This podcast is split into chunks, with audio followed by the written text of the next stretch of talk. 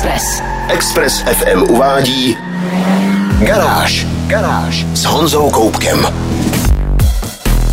Dnes mám pro vás zprávy o malém elektromobilu se slušným dojezdem, který se nakonec objeví i u nás.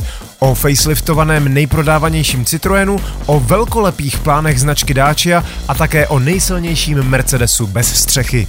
Nejdřív ze všeho ale otestuju úplně jiný Mercedes, čistě elektrický a se spoustou vnitřního prostoru. Já jsem Honza Koubek a vítám vás v garáži na Expressu.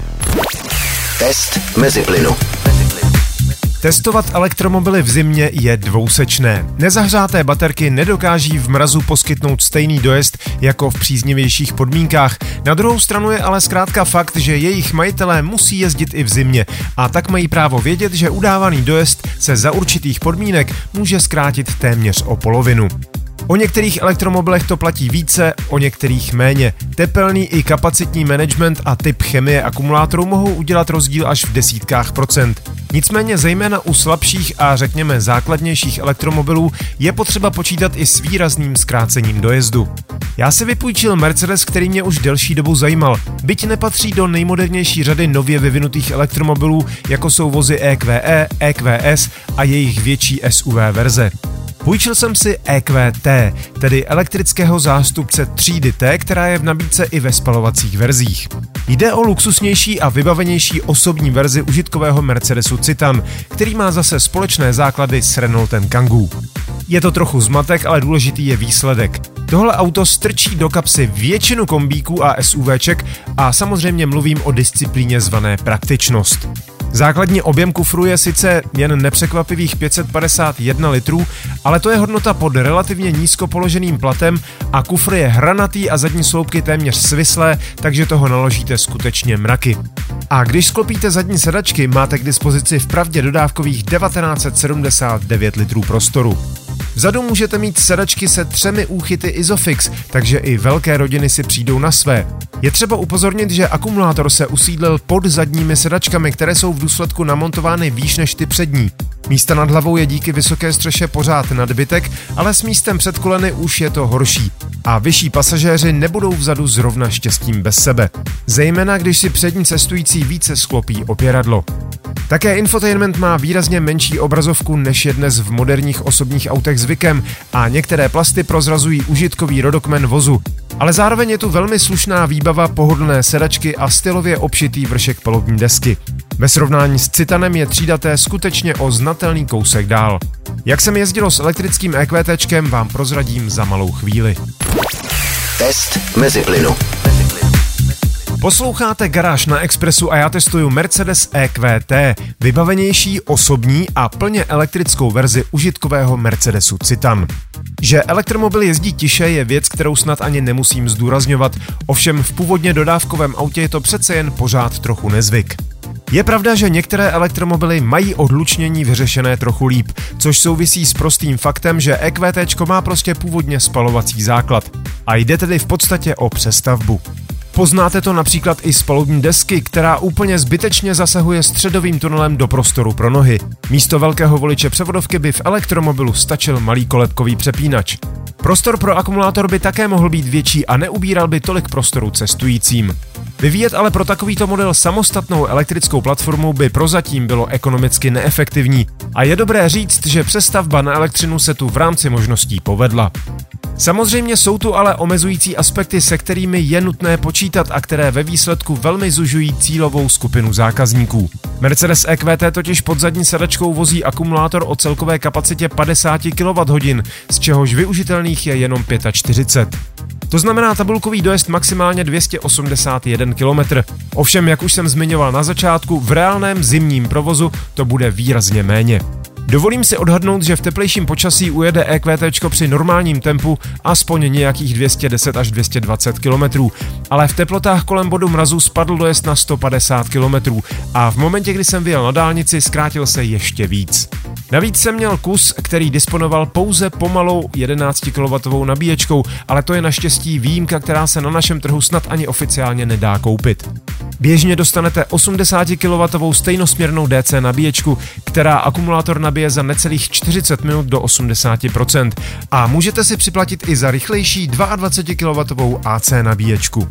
I tak u tohoto auta platí víc než u jiných elektromobilů, že se vyplatí především a téměř výhradně zákazníkům s vlastní domácí nabíječkou.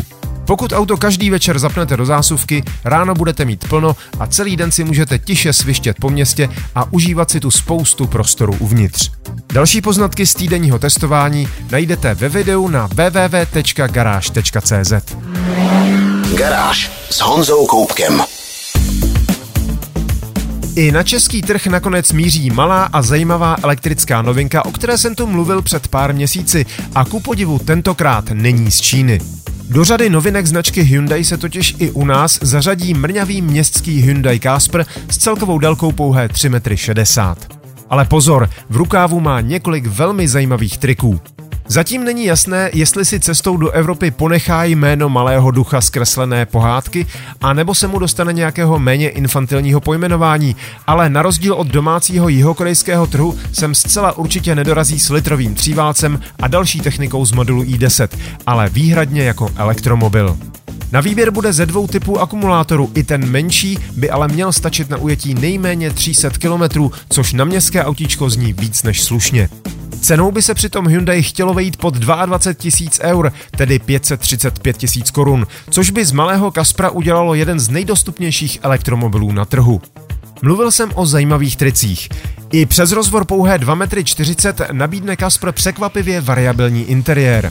Zadní lavice se podélně posouvá o celých 16 cm, takže si můžete zvolit, zda vzadu povezete dospělé spolucestující nebo budete mít kufr o objemu 301 litr. Koreji se dokonce prodává i užitková verze bez zadní sedačky, která by byla ideální pro městské rozvozové služby. Její příchod na evropské trhy ale zatím potvrzen není. I v civilní verzi si ale můžete sklopit opěradla nejen zadních, ale i obou předních sedaček a pak si prý uvnitř elektrického prcka můžete klidně i zdřímnout. Na velké kempování to asi nebude, ale nápaditost se nejmenšímu modelu značky Hyundai rozhodně upřít nedá. Fotogalerii a další informace najdete na garáži.cz. Garážové novinky Na Express FM. Posloucháte Garáž na Expressu. Víte, jaký je nejprodávanější model značky Citroën? Ano, je to Berlingo a na garáži CZ už příští týden najdete jeho test. Nicméně v minulém týdnu také dorazila zpráva o jeho budoucím faceliftu. A docela pořádném. Rozhodně nejde jen o přepracované světlomety a jiné nárazníky. Změnila se totiž celá příď, ze které zmizelo plastické logo zakomponované do dvou vodorovných chromových lišt, místo něj je uprostřed masky nové oválné logo a po stranách výrazně složitější světlomety se třemi segmenty denního svícení. Na zádi velké změny nenajdete, ale v blatnicích mohou být kola s novým designem, rozměr se pohybuje od 16 do 17 palců. Změny se odehrály také v interiéru, kde najdete kompletně přepracovanou palubní desku, desetipalcovou dotykovou obrazovku s vysokým rozlišením, nový hranatější volant s vyhříváním a další věci. Pořád můžete mít přední sedadla Advanced Comfort s kvalitní pěnovou výplní. Na svém místě zůstávají i praktické prvky v podobě velké stropní police Topbox a dalších 620 odkládacích přihrádek o celkovém objemu 186 litrů. Kufr má pak 775 až 4000 litrů podle posunutí a sklopení tří samostatných zadních sedadel a také podle verze, protože i po faceliftu budou k dispozici kratší M a delší XL. Měnila se ale také technika. Od té drobnější palubní, kde přibyly bezpečnostní a asistenční systémy, včetně 12 parkovacích senzorů, kamer s lepším rozlišením a lépe naladěného adaptivního tempomatu, až po větší technické změny pohoného systému. U elektrické verze zůstává výkon elektromotoru na 136 koních, ale akumulátor a kapacitě 50 kWh by měl umožnit o něco lepší dojezd. Podle tabulky je to až 320 km, tedy zhruba o 20% víc. Rychlo nabíjení výkonem 100 kW zvládne na 80% kapacity nabít baterku za půl hodiny a nově se ve výbavě objevuje tepelné čerpadlo, byť za příplatek. I po faceliftu by ale u nás měly být k dostání i spalovací verze, které sice v oficiální nabídce osobních modelů nefigurují, ale dají se koupit s užitkovou homologací N1 a dealer vám na přání vymontuje nákladní přepážku. Dostanete auto s prakticky stejnou výbavou, zesíleným podvozkem a tudíž lepší užitnou hmotností a především s více než dvojnásobným dojezdem a téměř poloviční cenou. Fotogalerii faceliftovaného Berlinga najdete na www.garage.cz. Garáž. Mám pro vás další zprávy o oblíbené značce Dacia, i když tentokrát to nebude o žádném dostupném rodinném crossoveru. To, co mnozí považovali za povedený reklamní vtípek, totiž žádný vtípek není. Značka Dacia se chystá vstoupit do rallyových soutěží, a to včetně té úplně nejprestižnější.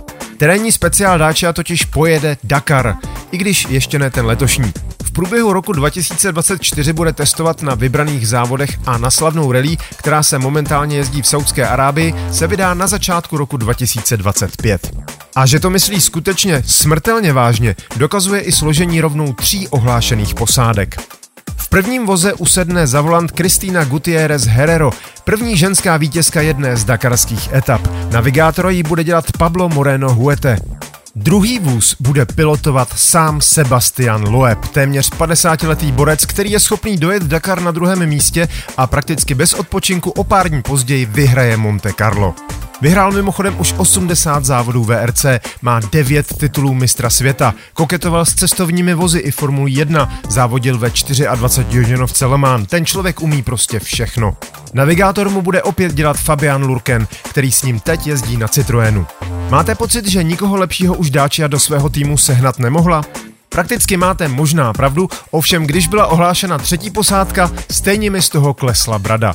Třetí speciál totiž odřídí Nasir al-Attiyah, ostřílený 52-letý dakarský démon původem z Kataru, který je v Dunových polích jako doma. Je dvojnásobným vítězem VRC2, 19-násobným vítězem rally na středním východě, na Dakaru v roce 2010 byl za Carlosem Sainzem druhý jen o dvě minuty a potom pětkrát vyhrál, a to včetně posledních dvou ročníků. A udrtivé většiny těchto úspěchů mu dělal parťáka francouz Mathieu Bomel. Dacia to myslí vážně, nejen vážně. Její první Dakar nemá být nesmělým testováním vody v mělké části koupaliště. Dacia totiž chce vyhrát. Na soutěžním speciálu se podílí světoznámý specialista ProDrive. Pojede na syntetické palivo a poprvé ho uvidíme příští rok v Maroku. Tohle bude hodně zajímavá podívaná. Více informací najdete na webu garáž.cz.